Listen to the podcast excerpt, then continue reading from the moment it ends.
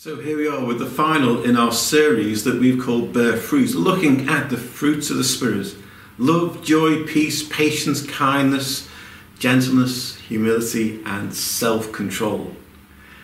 Self-control, why is that the last one? Maybe because it's the hardest, or maybe it's because if we get to grips with self-control, all the others get a little bit easier. Self-control is something that if we can truly understand and live out, then it allows us to be the people that God intended us to be. And isn't that what we want? I've been watching the Olympics this week, I'm sure you have too, and I've been mesmerised by the incredible feats of these people. Men and women doing incredible things, going faster and further and getting stronger. It's amazing to watch. I've been enthralled with the swimming particularly, because we won really well this year. And I read about Adam Peaty, who won a couple of gold medals, I think it was, this week. And I read about his daily schedule and what he goes through to make sure he is in his peak condition and is able to go as fast as he can possibly go in the swimming pool. And so he'll train in the swimming pool for 2 hours at a time, 10 times a week. He'll have one day off from the swimming pool. On top of that, 5 days a week he also goes into the gym for strength work. And on top of that, he also eats, listen to this, 8,000 calories a day. 8,000 calories is 3 times what I should eat. That is a heck of a lot of food. And yet he does that in order to get to where he wants to be. Now, our passage today is all about self-control, and it uses the picture of the athlete as the epitome of self-control, because in order to achieve anything, whether it's in a swimming pool or track and field or any other event, you have to be incredibly disciplined and self-controlled. The Greek word here for self-control could actually mean self-disciplined. It means literally to have power over yourself. In other words, you are in control of your thinking, your emotions, your actions. There is nothing that you are allowing to run out of control. What an amazing thing to be like. There's a verse in Proverbs 16:32, it says this: "Better to be patient and powerful, better to have self-control than to conquer a city." Better to have self-control than to conquer a city. See, if you conquer a city, it is not as good as having complete self-control, because the Bible recognises that when you are fully in control of your thinking, your actions, your words, your emotions, then you can do far more than conquer a city. And yet so many of us just struggle getting out of bed in the morning, don't we? We struggle to do some of the things we do want to do. We get caught just watching TV and doing things that just waste time. We're called to be self-controlled. I came across a definition. A pastor called Jack Hayford in America, he said this, that self-control is basically making decisions against yourself. I will say that again: making decisions against yourself. In other words, most of us want to live a kind of comfortable life. We don't want to do the hard work that it takes to get to certain places. And that idea of making decisions against yourself means that, you know, for someone like Adam Peaty, do you think he really wants to eat 3 times the normal amount of food every day? Of course he doesn't. It goes against everything that feels right within him, and yet he chooses to do that. Working out 10 times a week in the pool, going to the gym 5 days a week. I go to the gym 4 days a week. I'm wiped out. This guy does it even more. Do you think he wants to do that? Of course he doesn't. But he has the end goal in mind, and so he has the self-discipline to keep going, to push himself beyond what some other people would never be able to do. You know, the incredible thing is this, that self-control is actually given to us by God. We think it's something that we either have or don't have, or that we need to try and work on. The whole point about the fruit of the Spirit is that these are things that God has already given us. It says in 2 Timothy 1 verse 7, it says this: "For the Spirit God gave us does not make us timid, but gives us power and love and self-discipline." We already have it.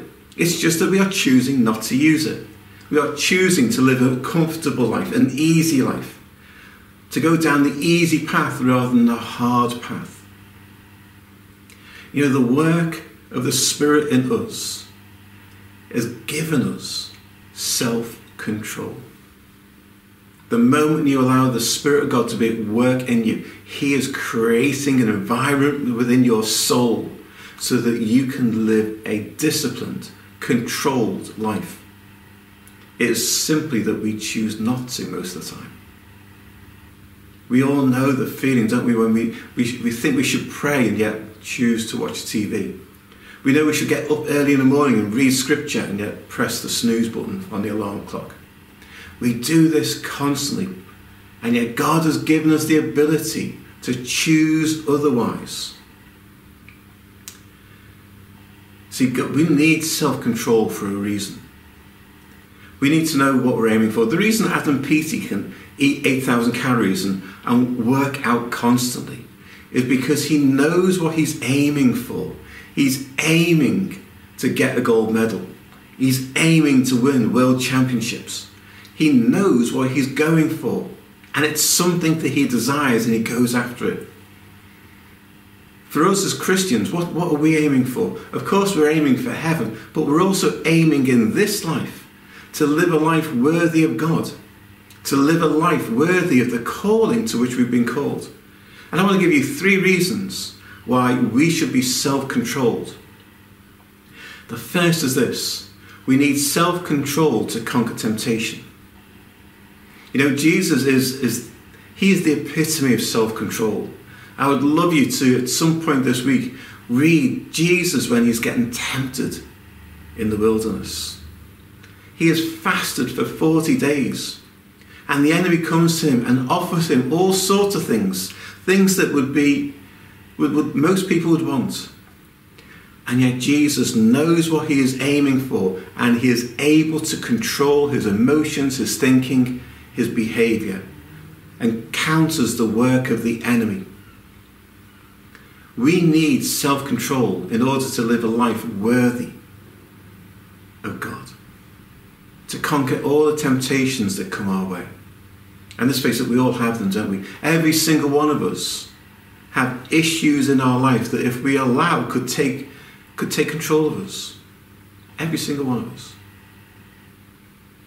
We need self-control. We need self-discipline in order to live a life that keeps us in a place where we are not tempted to give in to temptation. The second thing is this: we need self-control to help us in our relationships in church.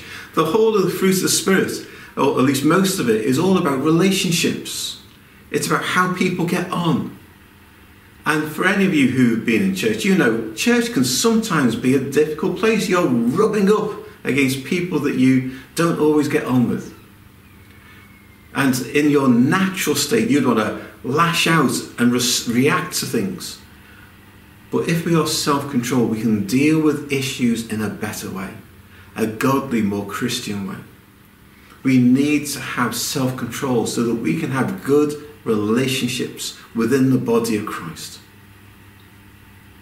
But we also need self-control for mission. See, our reading today, I would love you to read that passage again from 1 Corinthians 9, and to also read the little bit before.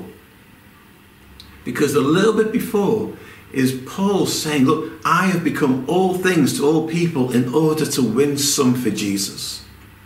And he can do that because he has mastered self-control. Let's face it, when it comes to a point where we know that we could share our faith with someone, how many of us just turn and run as quickly as we can? It takes self-control to say, no, I'm going to stop I'm going to talk to this person, and I'm going to make the most of the opportunity to share my faith. That takes discipline, it takes control. A friend of mine called Nick, he's not the most natural evangelist at all. He would say that. But he chooses to live a disciplined life. And in that discipline, part of it is he will always make the most of every opportunity to share his faith. I remember being on a plane with him, and the poor person sat next to him didn't know that Nick was a Christian, and Nick just engaged in conversation very naturally and just started to talk about things, and got to the point where this person said, "What do you do?" And he said, "Well, I'm a pastor." And that opened the door, and he just took the opportunity to share his faith and lead that person to Jesus. It takes discipline to do that. It's not about our emotions. It's not about anything else. It is simply about choosing to do the right thing, making decisions against what you would naturally want. That is self-discipline. We need self-control. We need self-discipline in order to live a life that is free from sin, in order to live a life with other people in community. And we need self-control in order to make the most of the opportunities that come our way. But how do we keep on developing self-control? Well, there's one easy way. It is something that Christians throughout the ages have learned is important. And that is this, very simply, the spiritual disciplines. Things like prayer, reading the Bible, fasting, silence, contemplation, all of those kind of things that we know about, and yet very few of us truly practice. You see, if you are able to discipline yourself in one area of your life, then it actually has a knock-on effect. You become more disciplined in other areas of your life. I've mentioned earlier that I go to the gym, and part of that is I want to eat well. In those times when I'm not going to the gym, what happens is my attitude to food changes. And I'll just eat anything. I become less disciplined. Because I've become less disciplined in one area of my life, I become less disciplined in another area of my life. The more I become disciplined in going to the gym, the more focused I am on also eating well. And I've seen that with lots of other people. People who truly get to grips with the spiritual disciplines. Let me encourage you to think about making sure that you do read your Bible every day, that you pray every day, and throw in something else, like fasting. Because if you can conquer fasting, you can conquer anything. It enables us to develop self-control. So if you can control how you eat, then you can control other things as well. Self-control is such an important fruit. And I want to encourage you to live a life that is truly under the control of the Spirit. So we're going to pray now. And I just want to, just for a moment, before we kind of pray for other areas of the world, to just for you to be quiet. Right where you are now, just close your eyes and open up your heart and your mind to the work of the Spirit. Allow Him in so that He can allow you to be self-controlled. So Holy Spirit, I pray now that wherever my friends are, wherever they're watching this, that they would open themselves up to the work of your Spirit. Help them, Lord, now to receive your power. And as you sit there, let me just read that verse from 2 Timothy again. Let me speak over you as a declaration of what the Holy Spirit is doing in you now. For the Spirit God is giving you right now does not make you timid, but gives you power, love, and self-discipline. Holy Spirit, would you allow all those who are watching this now to be so filled with your Spirit that self-discipline and self-control become an easy way of life. Help them, Lord, to be in control of their emotions, to be in control of their thinking, to be in control of their tongue, to be in control of their heart.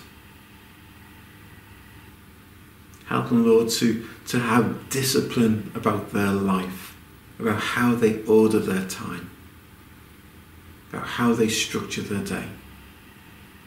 Help them to be disciplined as they make certain things their priority in life. Holy Spirit, would you do your work in them now? And as we pray for ourselves, let's also pray for the world. Just quietly where you are, just lift up to God any area of the world that you know needs prayer. And there are so many of them out there. Maybe it's an area of the world where you have some kind of personal connection to, you know someone there. Maybe it's something that you've seen on the news that just touched your heart. Just quietly offer it up to God now. Ask God to be at work in that area.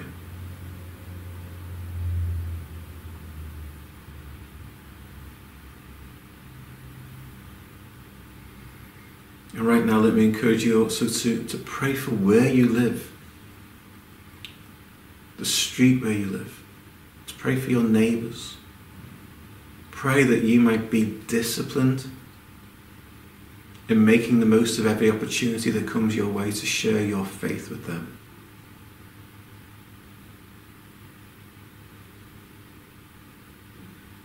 Pray for your neighbours that they may grow in curiosity about Jesus.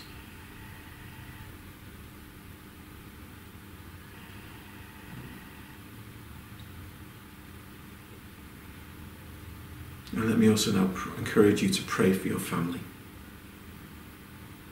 Maybe your family is doing well, or maybe there are huge difficulties in your family right now.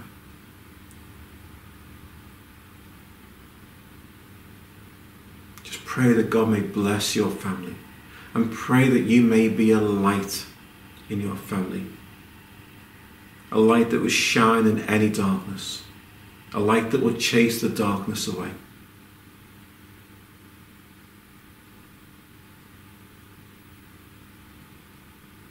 Lord, I pray your blessing now on all those who are watching this.